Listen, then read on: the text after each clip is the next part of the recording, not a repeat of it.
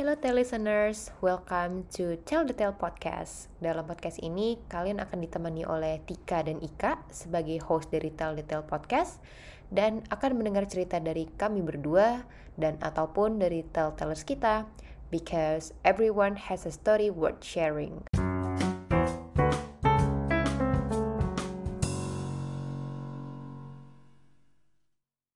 Hello, back again with us, listeners. Apa kabar? Baiknya gimana? Alhamdulillah sehat. Tika gimana kabarnya? Alhamdulillah nih PPKM-nya kayak udah agak-agak mau kelar gitu ya. Cuman semuanya masih waspada ya. ya kayak beberapa kali udah sempat beberapa kali diperpanjang kayaknya ya dua kali ya Tik ya. Betul betul. Ya hmm. semoga sih membuahkan hasil yang cukup signifikan juga ya buat kebaikan kita semua ya. Amin, mudah-mudahan ya segera turun dan turun terus kalau bisa jangan naik-naik lagi ya tik Amin. oh. Oke, okay.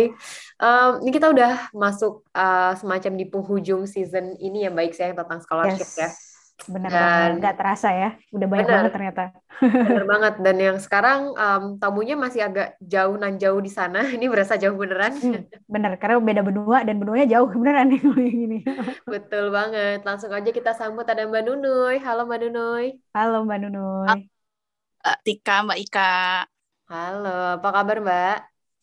Alhamdulillah baik. Uh, mungkin sebelum kita lebih jauh lagi, kita kasih kesempatan dulu buat Mbak Nunui. Silahkan kalau mau memperkenalkan diri. Um, tadi kita belum reveal ya, ada di negara mana dan beasiswa hmm. apa ya. Jadi mungkin boleh sambil dikenalkan juga dan um, studi di mana juga sekalian mungkin boleh. Oke, salam kenal semuanya. Kenalin nama saya Nana Nur Aini, tapi biasa dipanggil Nunui.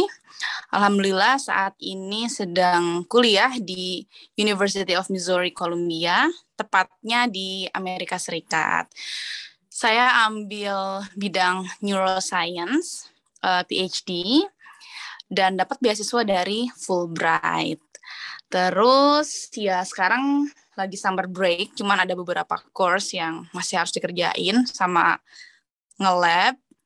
Um, dan saya juga baru kedatangan keluarga sekitar dua bulan yang lalu. Ah. Jadi, mm -mm, jadi kami baru berkumpul dan masih belajar untuk melakukan manajemen waktu yang lebih baik lagi. Itu paling.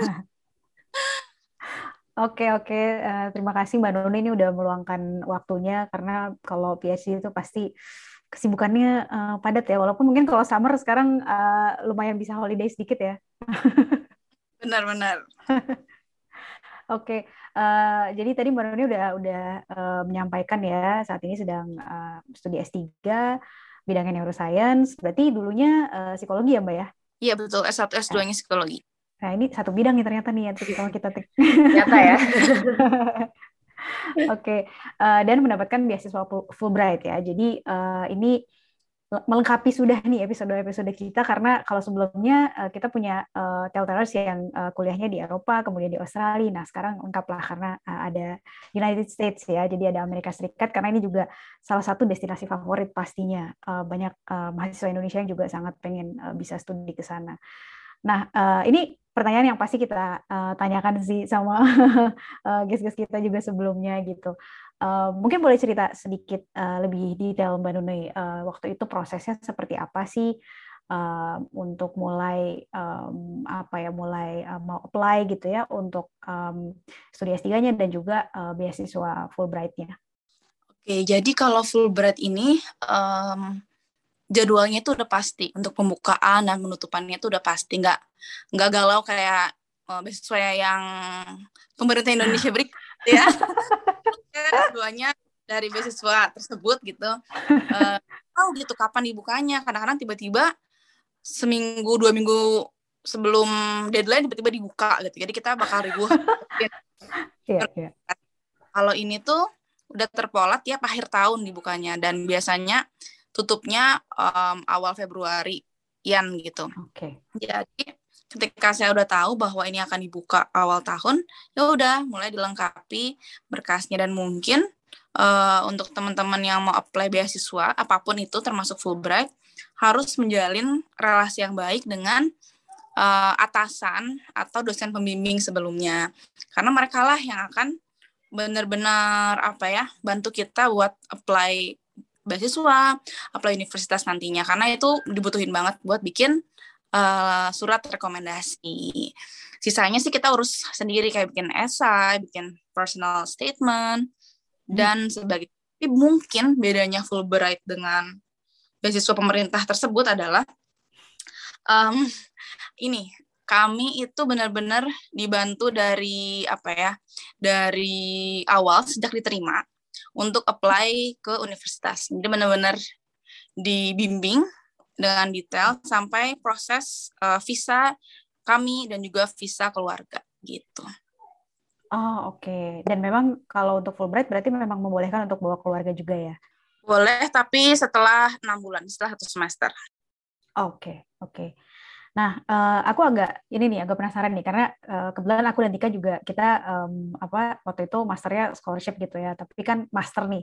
Nah, kalau untuk S3 kan pasti uh, persiapannya jauh lebih complicated dan jauh lebih uh, panjang lagi ya. Ini berapa lama sih Mbak persiapannya dari mulai uh, karena kan harus bikin proposal riset juga gitu ya dan uh, sampai akhirnya apply di Fulbright dan kemudian uh, berapa lama juga tuh nunggu resultnya gitu bahwa oh dapat nih gitu. Oke, jadi kalau berdasarkan pengalaman, hmm, saya udah prepare riset proposalnya jauh-jauh hari karena emang begitu beres S2 emang pengen S3 gitu. Jadi hmm. kebetulan untuk uh, riset proposalnya udah jadi.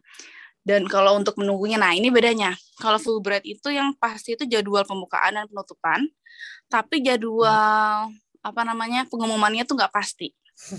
Oh, Jadi dia okay. cuma bilang Iya, dia cuma bilang uh, pengumuman biasanya seleksi tahap pertama akan diumumkan pada bulan Mei. Nggak dibilangin tanggal berapa, nggak dibilangin spesifiknya gitu. Jadi uh, benar-benar menguji mental gitu ya karena ini mah nggak ya diterima nggak ya gitu.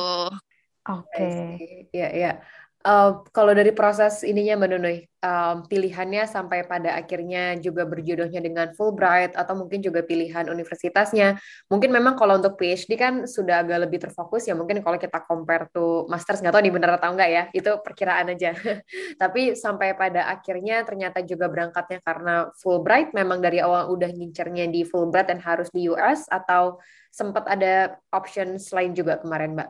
Jadi sebenarnya hmm, karena kemarin S2 di Inggris, mm-hmm. pengennya balik lagi ke Inggris sebenarnya awalnya. Mm. Dan dapat juga univnya di Inggris, tapi ya kodarullah dapat beasiswanya uh, malah di Amerika gitu. Jadi ya udah, udahlah ini aja lah. Karena benar yang Tika bilang tadi, karena risetnya oke okay di sini, supervisornya uh, bisa cover juga. Jadi kalau Fulbright ini sebenarnya cuma cover tiga tahun mm. untuk PhD Gak semua program PhD itu tiga tahun, bahkan kalau di Amerika mostly lima tahun gitu. Dan kebetulan oh, okay. dapat hmm, dapat supervisor yang mau biayain ngasih uh, jadi RA gitu research assistant selama tahun keempat kelima. Wah ini udah secure gitu kan fundingnya. Ya udah, Bismillah gitu. Oke okay, oke, okay. ya ya. Uh, itu waktu tadi kan memang uh, Mbak Nuri sempat menyampaikan ya, jadi memang sejak uh, lulus S2 langsung kan uh, udah punya visi lah untuk langsung lanjut uh, S3, jadi udah langsung menyiapkan juga uh, uh-huh. proposal risetnya dan sebagainya. Uh, berarti uh, setelah lulus S2 nggak nggak jauh ya itu ya jaraknya Mbak ya, artinya langsung uh, apa namanya setelah lulus kemudian langsung menyiapkan proposal riset dan akhirnya langsung apply Fulbright gitu ya? Um, kayaknya saya balik Indonesia itu hmm, 2018 awal. Hmm, Terus okay. keterima Fulbright itu 2019, iya benar. Nggak lama. Hmm. Hmm, hmm, hmm. Oke. Okay. Gitu. Uh, nah, jadi dari kan program nih ya kayaknya ya. Iya, iya.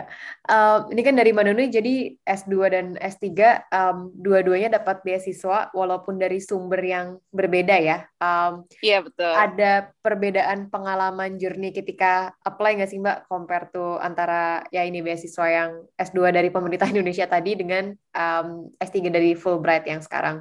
Oke, okay, kalau mekanismenya kayaknya uh, seperti yang saya bilang tadi kayaknya ya. Jadi kalau uh, beasiswa pemerintah kan kita nggak tahu kapan dibuka gitu cuman biasanya sekitar apa jadi kita nunggu-nunggu gitu kapan dibuka kapan dibuka kalau Fulbright jelas dibukanya tapi pengumumannya tuh nggak jelas Dan kalau dari segi keuangan jauh lebih banyak dari beasiswa pemerintah.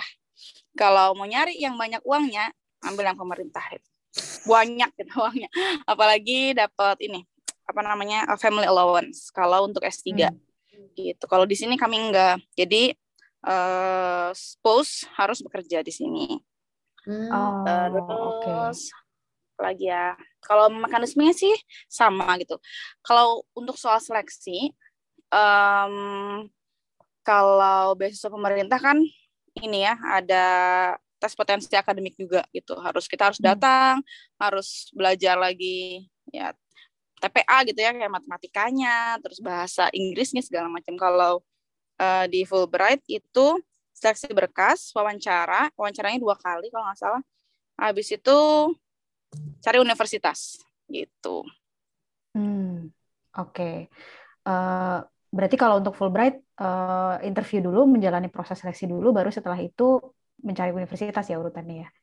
Iya betul. Jadi hmm. nanti uh, kami juga akan dibiayai tes TOEFL, GRE, oh, apalagi okay. ya. Udah, ya itu ntar kita dibayarin sama Fulbright juga. Jadi kalau misalnya beasiswa pemerintah ya mau ke Amerika emang agak agak menyedihkan di awal gitu karena TOEFL sama GRE itu mahal, mahal banget dan nggak hmm. nggak jaminan sekali tes langsung tembus gitu. Hmm. Jadi berat di awal sih. Tapi kalau uang di depannya di akhirnya itu lebih banyak. Hmm. Oke, okay, oke. Okay. Gitu gitu. Jadi uh, apa namanya kalau mungkin kalau misalkan kita ngomongin atau compare komponen gitu ya antara mm -hmm. tadi beasiswa pemerintah Indonesia komponen uh, komponen beasiswanya dan dan Fulbright uh, bukan secara nominal ya tapi secara kelengkapan komponen uh, beasiswanya atau allowance-nya kurang lebih sama berarti ya uh, Mbak Nune atau ada yang lebih atau Fulbright lebih lengkap sebetulnya. Kalau secara biaya hidup itu sebenarnya lebih lengkap LPDP ya karena hmm. ada keluarga tunjangan untuk keluarga dan okay. uangnya relatif lebih banyak gitu hmm. kalau di uh, eh, LPDP. Tapi kalau untuk khusus untuk Amerika uh, orang uh, eh, LPDP itu dapatnya F1. Jadi hmm. sini tuh visa tuh ada ada dua jenis. Untuk visa pelajar ada F1, ada J1. Yang namanya F1 ini kalau bawa keluarga, F2 tuh nggak bisa kerja. Hmm. nggak boleh. Oh, oke. Okay. Hmm, kalau yeah. Fulbright dapatnya J1. Kenapa J1? Karena dia exchange ya tohnya. Jadi uh, mungkin oh. kelebihannya oh. karena Fulbright kan spesifik buat Amerika gitu. Hmm. Ya. Mereka memberikan berbagai macam seminar, terus pengayaan untuk kami gitu mahasiswa di sini. Jadi kayak di awal setelah diterima itu harusnya saya pergi ke ke Wayne University pertama. Itu namanya apa ya? Gate orientation yang pertama selama satu bulan. Habis itu saya harus pergi ke Syracuse di New York untuk hmm. mengambil namanya pre-academic training. Seharusnya gitu, tapi semuanya online akhirnya karena COVID gitu. yeah. Uh, habis itu nanti habis berakhir tahun pertama nanti saya misalnya bisa pergi ke DC atau ke mana pun yang di uh, sana diadakan seminarnya dan itu gratis semua dibiayain oleh Fulbright. Hmm. Tapi ya karena COVID tadi jadi ya belum merasakan hal itu. Ah, okay, semuanya okay. di switch jadi online ya. Betul. ya, ya. Okay. Walaupun sekarang kayaknya udah agak longgar ya di US ya, udah mulai bisa bepergian. Kalau bepergian kita sejak Januari udah bisa sebenarnya. Hmm, Januari okay. lalu gitu ya udah bisa. Hmm. Cuman karena ada Delta varian itu, jadi harus pakai masker lagi kalau di dalam ruangan. Hmm. Ah, oke. Okay. Ya, ya, ya. Oke. Okay. Uh, Mbak Duni, aku penasaran. Um, tadi kan sempat mention memang um, tadinya justru pas mau PhD rencananya pengen di Inggris lagi gitu ya tadinya, karena hmm. memang hmm. um, melanjutkan dari S2-nya juga di Inggris. Tapi in total ada berapa beasiswa yang di-apply Mbak kemarin kalau untuk yang PhD ya? Kayaknya kalau beasiswa cuma dua sih. Cuman hmm. itu yang beasiswa pemerintah itu. Mm -hmm. Terus yang kedua ini um, Fulbright gitu. Tapi ah. selain itu saya sempat masuk-masukin ini sih kayak iseng-iseng jadi kayak ada portal PhD portal. Hmm. Jatuhnya kayak kerja, ngelamar kerja di luar negeri sebagai PhD student. Ah. Sempat masukin tapi lupa juga ke mana. Soalnya nggak nggak bener-bener niat gitu kayak cobain aja lah. Ya, ya. I gitu. see. Oke. Okay. Um, kalau menurut Mbak Nunui sendiri nih, karena kan berarti cukup kayak ya one two shot dan kena gitu ya, terutama hmm. mungkin di di Fulbright-nya sendiri. Um, apa sih yang ditulis? Mungkin nggak nggak nggak detail ke motivation letter atau essay ya, tapi sebenarnya menurut Mbak Nunui sendiri, apa yang membuat um, Mbak Nunui bisa mendapatkan beasiswa ini gitu, terutama buat PhD kan mungkin agak lebih tricky ya kalau kita compare mungkin dengan beasiswa um, lainnya juga. Um, ini pertanyaannya agak sulit dijawab karena Aduh. saya juga nggak tahu gitu ya uh, apa kenapa bisa dipilih. Mm-hmm. Tapi mungkin mungkin hmm, karena riset proposalnya menarik gitu. Jadi kan uh, tujuannya itu agar kita bisa bikin riset yang impactful buat Indonesia, buat masyarakat. Indonesia apa pun itu. Nah, mungkin riset saya oke okay saat itu dan um, saya cukup mungkin percaya diri ketika jawab pertanyaan dari para interviewer karena kalau di Fulbright itu yang ditanya itu benar-benar riset doang riset Amerika doang. Mereka nggak akan tanya soal hmm. keluarga kita, mereka nggak akan tanya budaya kita, mereka nggak akan tanya kok kamu perempuan mau kuliah di luar negeri sendiri, misalnya itu nggak akan iya. ditanya itu. Bahkan saya sempat ditanya tentang keluarga, nanti keluarga gimana mau dibawa? Oh iya mau dibawa. Terus uh, si interviewer itu diingetin sama interviewer yang lain, aduh maaf itu pertanyaan personal eh, nggak uh, boleh ditanya itu katanya. Wow. Amerika banget lah pokoknya. Amerika banget. Uh. Iya, iya. Kayaknya kalau yang biasa pemerintah tuh suka muncul ya pertanyaan kayak gitu ya. pertanyaan surprise biasanya ya, kayak kok gue ditanyain ya, ini tiba-tiba gitu. Iya, iya, iya. Gitu deh. Um, dan apa sih dari semua proses? Mungkin uh, ini sebenarnya melanjutkan pertanyaan dari Tika tadi ya karena uh, ini kan uh, kalau tadi LPDP juga uh, mulus gitu ya berjalan mulus kemudian uh, Fulbright gitu. Up, uh, up dalam menjalani proses-proses uh, persiapannya sampai apply-nya uh, ada nggak mungkin pengalaman yang cukup berkesan atau yang menurut Mbak Nuni wah cukup challenging ya ternyata menjalani proses ini untuk apply beasiswa? Gitu. Um, apa ya mungkin soal menunggu sih. Kalau Fulbright ini banyak fase menunggunya. Karena yang yang tadi itu gitu nggak ada. Ini kapan sih pengumumannya? Tanggal berapa tuh nggak ada. Tiba-tiba hmm. aja ya kamu terpilih. Nanti akan wawancara. Uh, tanggal sekian sekian. Kirimkan nomor rekening untuk biaya akomodasi segala macam. Tiba-tiba hah? Ini seriusan wawancara? Gitu. Jadi kayak bener-bener wow ternyata uh, apa ya gitulah menunggunya habis itu nunggu lagi um, apa namanya pengumuman seleksi tahap dua habis itu tuh nggak pernah ada tanggalnya hmm. oh gitu. oke okay. jadi lumayan lah Ya, ya, ya. Jadi kalau Fulbright uh, challenge-nya justru di menunggu menunggu nunggu kabarnya itu ya Mbak ya. iya benar banget. Ya dibuat dibuat ini ya um, unpredictable dan ambiguity situation gitu kayaknya. benar banget. Iya iya iya. Uh, apa namanya itu tadi ya karena kalau misalnya dalam proses uh, kita apply beasiswa kan biasanya gitu ya biasanya yang uh, orang-orang pengen tahu atau misalkan eh, pengen ditanyakan tadi biasanya uh, apa sih uh, yang ditulis di dalam motivation letter atau misalnya apa yang uh, dijawab pada saat interview gitu. Uh, utamanya nih kalau yang bisa lolos beasiswa kan biasanya dari dari visi gitu ya. Tadi kalau Mbak Nuni sebenarnya sudah meng-highlight, meng-highlight uh, karena risetnya menarik nih gitu. Nah um, apa ya gimana caranya menemukan itu gitu. Jadi menemukan uh, kayak uh, apa ya istilahnya ya alignmentnya gitu antara apa yang memang menjadi bidangnya baru ini gitu. Terus kemudian bisa menuangkan itu apakah ke dalam uh, motivation statement atau misalnya menuangkan itu ke dalam uh, jawaban-jawaban pada saat merespon interviewer gitu. Um, proses apa sih yang dilalui sehingga bisa ketemu oh kayaknya nanti um, saya harus jelasin ini nih. Atau misalkan kayak oh uh, bisa nih nanti yang yang di highlight risetnya supaya supaya kelihatan menariknya tuh yang yang di highlight harus yang bagian ini nih gitu. Itu prosesnya kayak gimana sih mbak? Hmm, jadi kalau saya yang pertama tuh cari sesuatu yang jarang diteliti di Indonesia tapi orang Indonesia butuh gitu. Dan karena saya bidangnya psikologi awalnya sempat tertarik di isu mental health dan mindfulness karena emang sampai sekarang kalau boleh jujur itu adalah uh, minat utama saya gitu. Cuman tuh kayak udah banyak banget gitu di Indonesia praktisi mindfulness segala macam itu banyak banget gitu. Terus um, saya juga tertarik sama anak berkebutuhan khusus, khususnya uh, eh, ASD gitu, Autism Spectrum Disorder. Oh, udahlah risetnya ini. Nah, uh, autism ini kan luas gitu. Cakupannya hmm. ini di mana gitu yang menarik. Lalu uh, saya cari lagi kira-kira uh, biasanya kan fokusnya sama treatment atau prevention gitu. Tapi prevention nggak bisa gitu prevention agak susah gitu. Oh iya fokus sama treatment aja treatmentnya gimana. Nah udah akhirnya saya baca-baca cari tahu dan ini bener-bener uh, cari sesuatu yang masih baru yang masih belum banyak orang teliti gitu.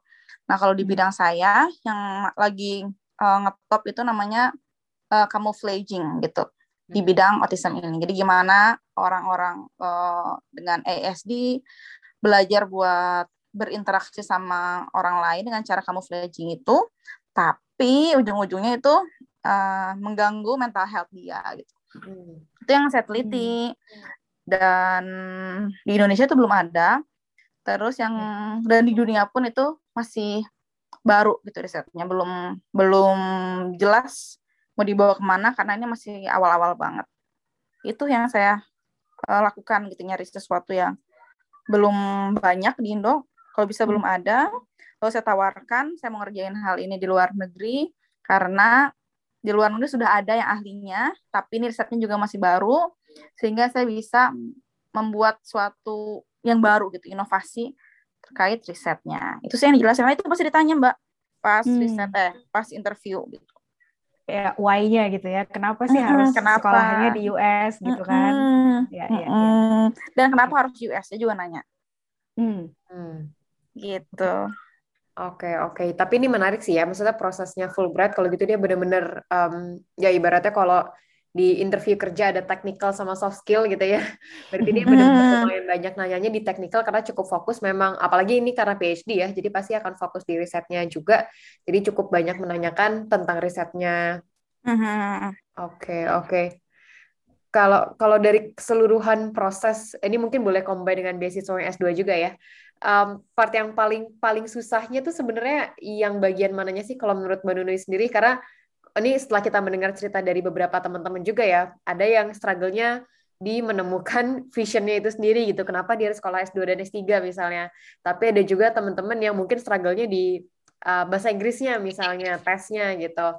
Tapi ada juga yang um, yang struggle di mendapatkan beasiswanya itu sendiri gitu. Jadi dia udah tahu maunya apa, tapi ternyata having tried for few times dan dan baru dapat gitu. Kalau dari ceritanya Manunui sebenarnya part yang merasa lebih challenging ada pas di bagian mana ya kalau menurut Mbak Nunui? Hmm, kayaknya sebenarnya masalah COVID sih. Oh. Kenapa gak nyambung? Soalnya kalau menurut saya sebenarnya sama-sama aja yang namanya beasiswa. Uh-huh. Um, kalau tes TOEFL sama GRE-nya udah oke okay, gitu, part selanjutnya kan nyari universitas. Ya yeah. paling deg-degan nungguin diterima di univ yang mana nih. Uh-huh. Tapi yang paling deg-degan lagi adalah ini bisa pergi atau enggak gitu jadi hmm. LOE udah di tangan udah tinggal pergi gitu uang udah dikirim buat berangkat tapi ini nggak tahu bahkan kayak kuliah mulai bulan depan tuh kita nggak tahu bisa berangkat atau enggak jadi hmm. mungkin karena saya angkatan covid kayaknya sih itu yang ya. paling challenging tapi kalau dari beasiswa keduanya sih sama sih kayak nunggu pengumuman dari universitas sih itu yang paling deg-degan karena kalau untuk proses sama aja sih kalau menurut saya gitu. Ya. Yang penting uh, yang penting apa? Yang penting dilakukan dengan sebaik mungkin latihan terus um, konsisten. Kayak kalau misalnya mengejar IELTS sekian kan berarti kita harus rajin latihan kerjain soalnya kita latihan uh, conversationnya. Dan karena mungkin uh, saya punya suami yang benar-benar apa ya memotivasi gitu. Jadi kalau misalnya belum belajar ya lu tidur dulu belajar dulu kerjain dulu satu jam aja satu paket aja jadi uh, mungkin itu juga tantangan itu gimana caranya uh, konsisten belajar buat biar nggak keteteran karena yang namanya TOEFL jari itu bukan suatu hal yang bisa kita uh, pelajari dalam satu malam jadi benar-benar butuh istiqomah gitu belajarnya gitu. Oke, okay, oke. Okay. Tapi tadi poin COVID-nya sebenarnya quite make sense ya. Misalnya kenapa itu jadi tantangan tersendiri karena ya sekarang keadaannya juga kayak gini kan. Um, sekarang misalnya mm -hmm. udah baik-baik aja, tapi dua atau tiga minggu berikutnya bisa tahu-tahu berubah cukup drastis gitu dan itu cukup mm -hmm. memberikan impact buat kita yang lagi menunggu sesuatu yang cukup besar kan ya. Jadi mm -hmm. sangat bisa dipahami karena aku juga ada teman yang berangkat ke US dan memang mau nggak mau ternyata enam bulan pertama ya kuliahnya dari Indonesia dulu ya karena memang dulu awal banget dan belum buka juga kan kampusnya ya. Mm -hmm. Tapi aku jadi jadi uh, apa kepikir ya jadi jadi curious juga. Um, ada nggak sih Mbak Nuni pengaruhnya gitu? Karena kan um, apa Mbak Nuni memang adalah juga kebetulan akademisi ya, artinya um, apa namanya aktivitinya nggak jauh-jauh dari dari dari riset dari ngajar gitu ya. Kemudian juga hmm. uh, pada saat apply Fulbright ini uh, sebelumnya kan sudah pernah dapat beasiswa LPDP gitu. Jadi artinya Fulbright ini bukan pertama kalinya nih apply gitu. Nah pada saat uh, karena kan ketika orang mau apply beasiswa ini kan pasti apalagi Fulbright interview dan interviewnya kan reviewernya langsung dari um, dari pihak Fulbright yang berarti adalah US gitu ya. Uh, kan pasti ada ada nervous nervousnya, ada tegang-tegangnya. Nah pengalaman-pengalaman yang sudah pernah dapat beasiswa di LPDP, kemudian memang aktiviti sehari-harinya nggak jauh-jauh dari riset, dari dari aktivitas akademik, uh, seberapa jauh sih itu membantu gitu sehingga membuat uh, apa tadi Mbak Nuni juga sempat mention ya, uh, be, be, being confident itu kan salah satu yang uh, juga memang um, apa ya dirasakan lah sama Nuni menjadi salah satu strength gitu ya ketika apply beasiswa mm -hmm. sehingga bisa dapat. Nah sejauh mana sih um, background background tadi gitu ya uh, sebagai alumni penerima LPDP kemudian juga ada di lingkup akademik itu bisa uh, membantu mem membuat confidence itu uh, even even higher gitu ketika lagi interview untuk Fulbright. Hmm, kayaknya cukup banyak ya uh, perannya.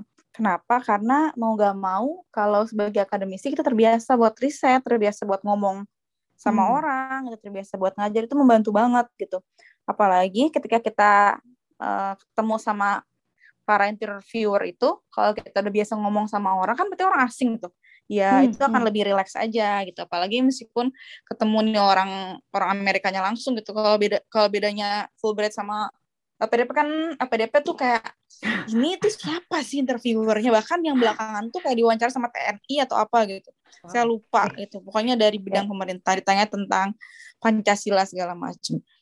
Nah kalau di situ yang bikin tegang teman-teman yang di LPDP gitu. Nah kan saya juga tegang nih orang Amerika ini mau nanyain apa nih dia punya duit apakah akademisi ataukah apa gitu kan.